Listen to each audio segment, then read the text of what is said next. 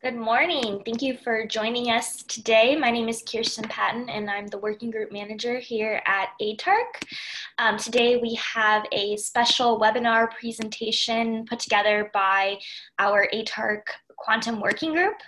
I'd like to kick it off by first introducing Maeva Gonda. She will be the moderator for today's webinar.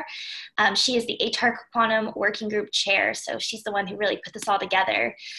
We will be hearing on blockchain innovations for policymakers today. So Maeva, I'm going to go ahead and turn it over to you now. Thank you so much, Kirsten. Welcome, everyone. I am the chair and moderator for this special event. I'm so pleased that you've decided to spend this hour with us. Our keynote speaker is Mr. Peteris Zilgavis. Mr. Zilgavis is the head of unit for digital innovation and blockchain in the Digital Single Market Directorate in DG Connect. And he's also the co-chair of the European Commission's FinTech Task Force.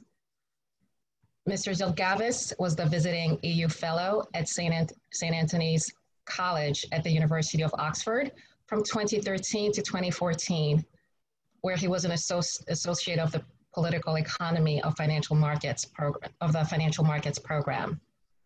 And from 1997 to 2005, he was deputy head of the bioethics department of the Council of Europe in its Directorate General of Legal Affairs. He's also held various positions in the Latvian civil service at the Ministry of Foreign Affairs and the Ministry of the Environment. He was senior environmental law advisor to the World Bank Russian Federation's environmental management project and regional environmental specialist for the Baltic countries at the World Bank prior to that. Mr. Zilgavis has been a member of the California State Bar since 1991, having completed his JD at the University of California. His BA was earned in political science, cum laude, at UCLA, and he has completed the High Potentials Leadership Program at Harvard Business School.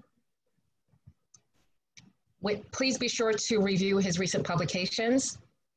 The Need for an Innovation Principle and Regulatory Impact Assessment, The Case of Finance and Innovation in Europe, in Policy and Internet. And he also has one upcoming publication, The Law and Political Economy of Decentralized Digital Ecosystems. Without further ado, I'd like to transition to Mr. Zilgavis. Thank you so much for your time today. We're so pleased that you've joined us. Please go ahead. Thank you very much for this very nice introduction and a long one, but that's one of the things when you start getting a little bit of ways into your career that you've been various places and done things. What is perhaps particularly relevant to the discussion today is how I got into the blockchain area. As you heard, I'm basically an environmental lawyer by training, and maybe this would be the best characterization of my profession, international civil servant as well. But always from the early 90s, you found that environmental law was very closely related to technology. Technology either that can remediate pollution or alleviate it, or also things to do with biotechnology, for instance, going back to the 1992 Rio Convention, where you could say a lot of at least the international cooperation against climate change started at the very beginning. Then moving forward some years to 2013, when I was at the University of Oxford as a visiting fellow for a year, I started participating in, among other things, a virtual currencies working group. And there we discussed Bitcoin and various other cryptocurrencies. After some analysis, I came to the conclusion at that time, I think in the autumn of 2012, Bitcoin was about 12 euro a Bitcoin, jumped up that spring to about 220, dived again, but in any case, much, much cheaper than it is today. I came to the conclusion that it wouldn't be a new Visa or MasterCard. The throughput, the speed wasn't fast enough, the capacity. So basically it was good for speculation. I didn't realize how good it was for speculation. I should have invested perhaps heavily at that time, and then I could, I liked my work and I would have continued working, but I wouldn't have to work. That's about my beginnings in the area of blockchain. So not at the very beginning, not 2009, though, I mean, I probably heard of the Bitcoin white paper, but I confess I didn't read it. But from about 2012, 2013, first academically looking at the area of fintech, including cryptocurrencies, Bitcoin and blockchain, I was quite implicated in it. One note, which I didn't say, I watch a lot of slideshow presentations and make a lot of them myself. So today I'm going to just speak, and hopefully that'll be interesting for you, maybe a more informal atmosphere to this discussion. So going forward from that point, we had the FinTech Task Force that was set up. I returned to the European Commission, which was, I would say, my professional home. And we set up, or the vice president of the commission, Valdis Dombrovskis at that time, who still is executive vice president, and my commissioner at that time, Günter Oettinger, who has since left, set up the FinTech Task Force. I was nominated to be one of the co-chairs, along with a colleague from financial services. I'm coming from the digital single market side. And that's when we first started then putting formally and officially blockchain into European Commission policy, starting around 2016. Before that, it was analysis, some work on it. What happened? First of all, at the very beginning, it was including the cryptocurrencies and the anti-money laundering legislation. So a little bit the risk side, the possible problem side. If it was ever true that if it moves, the European Commission regulates it, it is not true now, and it wasn't true with this technology. As I said, some of us really looking at it closely, starting 2012, 2013, something came to adapt the anti-money laundering framework to it, and the first legislation this year in 2020, which I'll say a little bit later. So basically, we were watching the market, listening to the market players, watching and following the technology, even testing the technology a bit. You heard I'm a lawyer, but I also work with engineers and talk to our also computer science people. Then coming out of the FinTech Task Force, we issued the FinTech Action Plan in 2018. In the FinTech Action Plan, we said we were going to set up an EU blockchain initiative, because we saw some risks. I mentioned the anti-money laundering, but a lot of potential to use tokenization, smart contracts, blockchains, distributed ledger technologies, also for public sector and for private sector economic activities, social activities. I should underline, and this is apparently a similar intellectual voyage that was taken by the e-commerce, I mean, not e-commerce, the commerce department in the US, which of course does e-commerce, the commerce department. At first, we kind of called everything blockchain. Then, because of some unease with the terminology of blockchain, we started calling everything officially distributed ledger technologies. If you go back to the FinTech Action Plan, it only says DLT. And we found the stakeholders really were talking about blockchain, you know, whatever type of ledger technology, distributed ledger technology, calling it blockchain. So we've gone back to calling it blockchain. That said, we could say in a longer statement, we're talking about blockchain-inspired technology. So hash graphs, Tangle, DLT, it's all in there. We don't have some purist vision of blockchain that it's only Bitcoin or it's only some kind of permissioned network or something else. We take this whole area of distributed technologies, decentralized technologies to be the scope of our work and our activities. And also I would say that we don't have also black and white definitions of fully decentralized, fully centralized. It's probably theoretical to have any system centralized completely or decentralized completely. It's a spectrum. So I'll say in a few moments where we put some of the initiatives that we have. But first of all, something that I think it's very useful to name as one of our starting steps into blockchain, but it's also something very relevant for all of you listeners who might be mostly in the United States or even in Europe and other parts of the world, you can also access it, was setting up the EU Blockchain Observatory and Forum. This is a think tank working for us. It's a European Parliament pilot project. And what's interesting there is that it's a set of reports on blockchain and identity, blockchain and public services, blockchain and innovation, blockchain and data protection, all available to you. Also the convergence of AI, IoT, blockchain, et cetera, et cetera. Please use it as a resource. It's open to everybody. We have workshops, which like most things now are all virtual. So you can join our workshops also from Washington, from California, from Georgia, or wherever. And we had one just recently on the agri-food sector and blockchain, video online. We had one before that, which was, I think, an excellent one on central bank digital currency. I can say that because they work for us. This is not me, so I'm happy to compliment them. On central bank digital currencies, it was with the European Central Bank, the Bank of Japan, and the Bank of Canada. So very international, also online. There'll be a report. Please use this as a resource if you want to know about a specific area in blockchain or just to know about blockchain in general. So this is what we call the knowledge. This is where there's also mapping. We inform ourselves. We try to help to inform the rest of the policymaker community, the community that wants to make connections. We move from that to the European Blockchain Partnership Declaration. Now 29 countries, all 27 EU member states, signed it at ministerial level, plus Norway and Liechtenstein. The UK was in it, but with leaving all the European bodies, the UK left. So we went from 30 to 29, but that wasn't specific on blockchain. It was just European or EU. So what is this EU European Blockchain Partnership doing?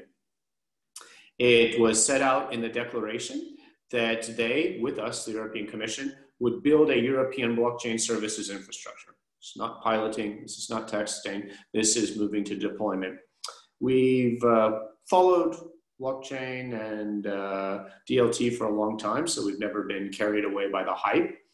We think it is definitely useful for many things where you have a whole set of partners and you don't want to or can't use a centralized database, for instance, for competition reasons, for reasons of national sovereignty, et cetera, et cetera. And this is where blockchain, I think, is a very nice solution and a justified one. A American panelist who I was in a panelist some years ago, I've unfortunately forgotten the name of who exactly made the comment, said blockchain is an ideal technology for the European Union because it reflects its multi-level governance. Well, not only the EU has multi-level governance, the United States has states and a federal level and things that we can admire also from our side of the Atlantic. So, and also companies are in supply chains, or they may want to share some early stage development of a technology. Again, many cases, you don't want to put everything in a single database in one place. So this is where we find blockchain very useful. The use cases, as I say, that we're deploying, not piloting, it's a deployment next year, self-sovereign identity, giving people more choice in managing their identity, broadly defined. So this is not just connecting to your passport, your identity card, but I don't know, a tennis license, a fishing license, golf license, other things, driver's license, various other credentials.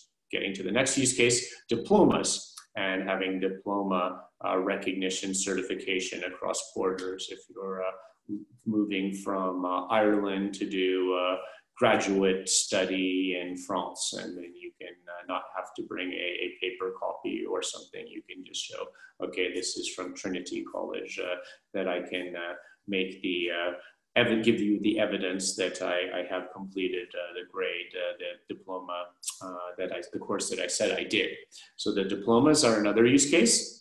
We are starting a collaboration on the diplomas. I just started my day in Australia, you could say virtually, with the Australian Department of Industry, Resources, Energy, something else, the full title, that department. A very nice meeting. We're collaborating with them as well as Canada on the diplomas, and also with self-sovereign identity as a precursor, as something that enables, as an enabler for the diplomas. We also have audit document certification. This is with the European Court of Auditors. And then finally, of the first use cases, we have regulatory reporting, RegTech. And this is exactly where you have, we have 27 countries and the European Commission where I am, and there are directives, we have pieces of legislation that require certain regular reporting. Actually, better than sending large data packages, publishing this information on a node has, by the proof of concept and the testing, shown to be much faster, much more efficient. Again, a justified use case. And again, where for various reasons, we don't want to centralize things in Brussels. It's not the way we work. We're not a centralized union. Then moving to the new use cases that have been proposed and that we're going to start developing later this year and next year, we're working on SME, small and medium enterprise bonds on the blockchain, also on social security numbers and asylum procedures. Then the other areas that we're also working in, so this is our initiative on public sector services. I should have mentioned the declaration opens the possibility for a public-private partnership. So we have this governmental push. There's a pre-commercial procurement open right now, but it would be open to collaborating, being interoperable with the rest of the blockchain ecosystem that also we want to flourish in Europe and the European Union. What are we doing to help with that? We're working in standardization at the international level, International Standardization Organization Technical Committee 307 on blockchain, also in the European level, EPSI, Senelec, and so on. Skills, we have a project on blockchain skills, advanced digital skills, in order to promote these in Europe. And then we also have research, looking at things like the next generation internet, the layers of the so-called Web3, a more decentralized, more democratic internet, which may be part of the modernization of the internet, moving to the next stage, which actually goes back to the way that the internet was, let's say, 1969, if we look at the first email going from UCLA to the Stanford Research Center on what became the ARPANET and NSFNET and the different nets that ended up making up the basis of the infrastructure. So you have a vision where blockchain and other decentralized technologies can play a part there. So on the research side, we're also supporting that. Then finally, the legal frameworks in order for blockchain to flourish in the European Union or any jurisdiction. You need to have legal clarity. Entrepreneurs, investors don't want to be usually in gray zones where they don't know whether their activity is legitimate or not, to have problems with getting a bank account, etc. And here we just had our first legislation, not on blockchain, but on an application on blockchain, on tokenization. And it's called Markets in Crypto Assets. And it basically covers where we had gray areas. So you could say the payment tokens, what is usually known as stable coins, which we call asset reference tokens legally in this regulation. And finally, the utility tokens. So those that are securities for us, they go into something called MIFID. So they are treated as securities, but there's also being some, we're looking at this, we're reviewing it to see if there should be an adapted regime for them. Then you have these others covered with a risk-based approach in markets and crypto assets. So very much bringing all of these activities into the legitimate and, I would say, sunlight sphere of legal clarity. And then there's also Pilot, which is a regulatory sandbox plus. Regulatory sandbox, we have that actually in the European Blockchain Partnership. As we're building the European blockchain services infrastructure, something that's not specifically allowed, but not prohibited. And we're working with the member states while building to seeing how legislation can be adapted, utilizing also the legislative tool, the principle of proportionality. But here within Pilot, actually even regulatory requirements can be lifted. And this is in the area of market infrastructures, where a market infrastructure using a distributed ledger technology can apply to be freed from the requirement of having to use a centralized securities depository and just utilize a distributed ledger technology approach. So these are both regulations adopted by the European Commission. The way our system works is we have the exclusive right to propose legislation, to draft it and propose it. And this has been adopted by our politicians, the commissioners who we, the civil servants, work for. Now it's been sent to the parliament, the elected representatives, and the council, which is the member states. So there's a process now, democratic debate, some of it in public, in the parliament especially, on these legislative proposals, and they can be adopted between 6 months or a year and a half or even 2 years, which is part of the democratic process. It might be faster, it might be a little bit slower. It depends how many readings the parliament and the member states and the council require in their exchange to finish the legislative process.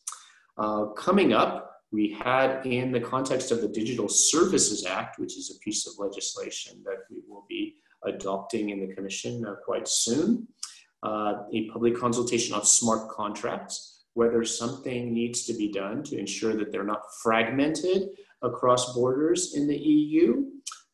We got encouraging feedback for such an initiative to take place. It won't happen in the Digital Services Act because of a refinement of the scope there and what it addresses. And we foresee now that we could address it in several pieces of legislation coming up, including related to EU e-identity, where there will also be the subject of self-sovereign identity, which is something that we see as being very high potential on a blockchain. And then also a Data Act, which is coming up as part of our data strategy and moving to making more use of data in the data economy of the future here in the European Union. With that, I think I would be happy to also take some time to answer your questions. I talked a bit about all the different prongs of our strategy and our implementation on blockchain. I should underline, as in fintech, we work with startups, we work with mid-caps, we work with large enterprises, including multinationals. So it's not just a startup program, it's not just a program with banks, it is really working with all the levels of European industry and global industry. We are an open market, we are multilateralists by conviction, and also with civil society, especially in Europe, and also with civil society actors generally.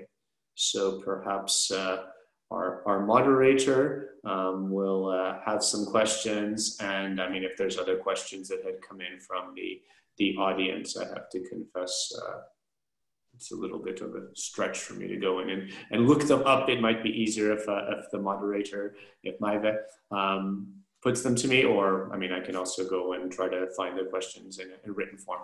Thank you. Oh, thank you. I'll go ahead and share the questions. Thank you so much. That was very insightful. That was great. Thank you. So the first question is a multi-part question.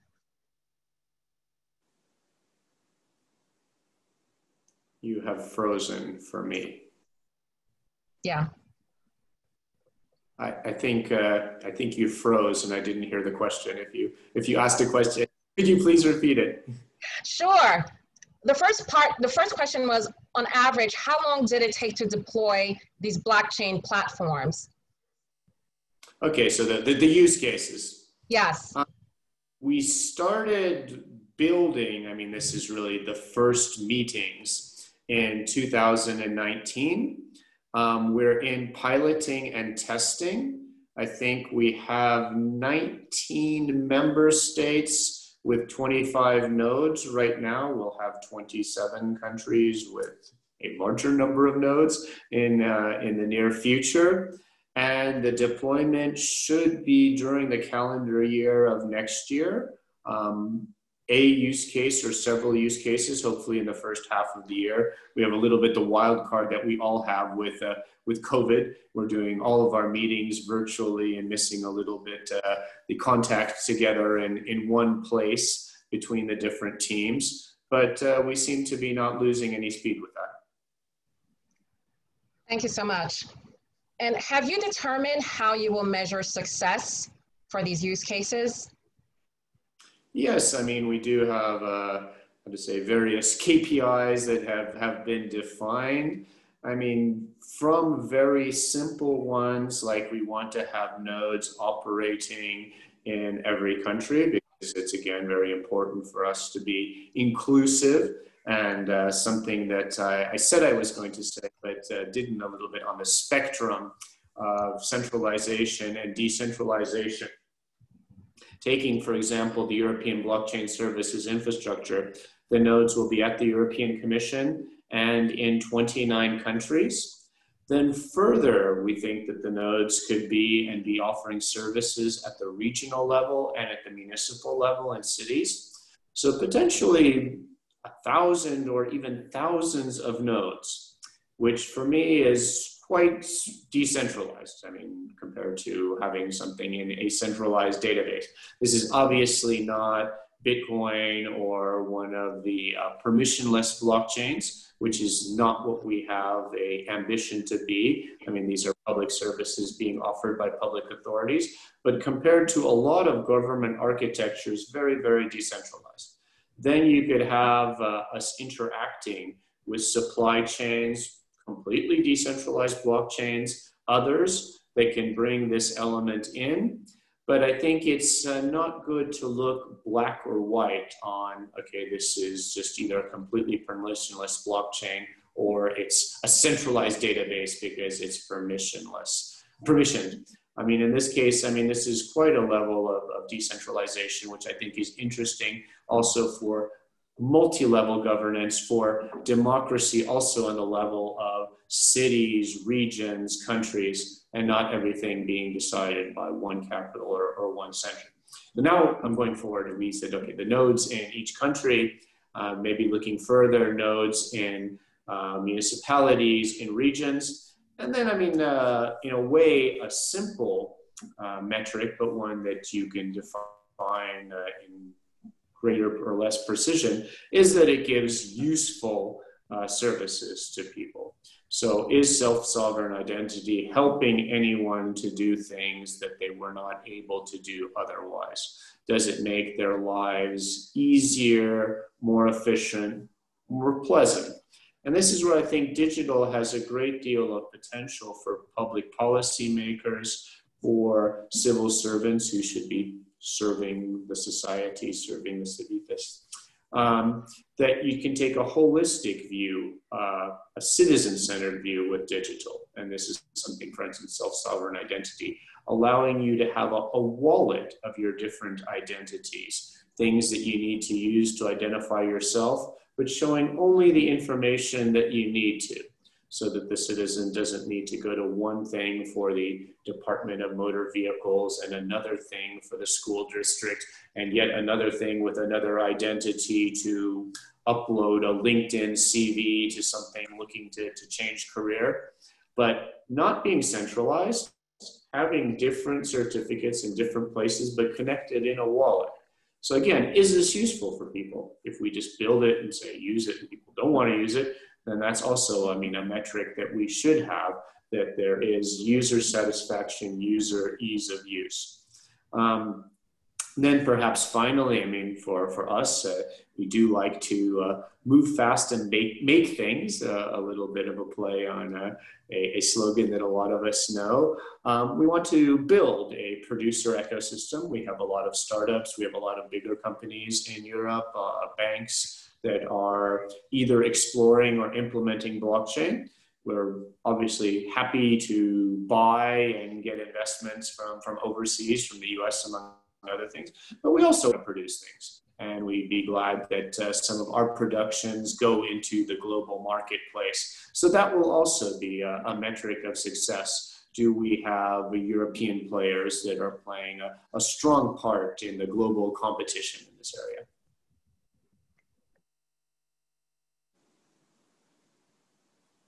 think you've again frozen for me. So the first is basically where can these use cases be accessed? And the second part is, are there any tax related policies that were implemented for blockchain technology? And are these use cases primarily Ethereum based? Okay, very good questions. And now I have to apologize that our website is not necessarily the most exciting. I think the European Blockchain Observatory and Forum, which you can use, is quite good, is quite rich. Then for the use cases, we have the official European Commission website on the European Blockchain Services Infrastructure. Just put that in a search engine, European Blockchain Partnership, European Blockchain Services Infrastructure. You'll get several of our interconnected websites. They are informative, but we're actually working on making them even more informative. And especially as the use cases go more and more live, there'll be more information online, but there's a bit available now. And there's also even a film on YouTube on the way that the EPSI works. Then further, you were asking what we're working on. Right now, we're at an early stage. We haven't deployed yet. We're preparing for deployment.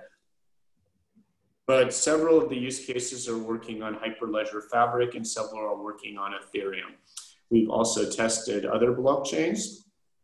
And right now we have a pre-commercial procurement, which is in principle open to companies that are in Europe, but these are, you know, American companies are also in Europe. So if you're from IBM, et cetera, you can, I think, also take part. You have to look at the procurement rules, which is something that it's online, the pre-commercial procurement on the European Blockchain Services Infrastructure. And there you can see that basically we're asking for building, or more precisely to say adapting, a blockchain to make it sustainable, cyber secure, resilient, protective of privacy. So we are building out, adapting probably existing blockchains for our needs for these public services. And then we'll have innovation procurements in the first 2 years of the Digital Europe program. This is our next budget, somewhere upwards probably of 60 million euro, where we will again build it out even further. So with these, we will, I think, as often as civil servants, even though we have ideas of our own and hopefully some knowledge of both the technology and the market, we will let the market offer, to some extent, decide, because we will look to see what is on offer in response to both this pre-commercial procurement and the later innovation procurement, and choose the best offer. So this would be very premature to me to say that it'll be built on Ethereum, it'll be built on Hyperledger Fabric, it'll be built on IOTA Tangle or something else. I mean, we are completely open and we will judge that according to the procurement rules. Thank you so much. Did I miss anything? No, that was great. You were very comprehensive. Thank you so much, great job. It's been such a gift to hear directly from you. Thank you for sharing this information with us today. And we're wrapping up, so thank you everyone for attending today's event. Have a great day. Thank you for inviting me. Have a great day. Bye. Thank you. Bye-bye. Bye.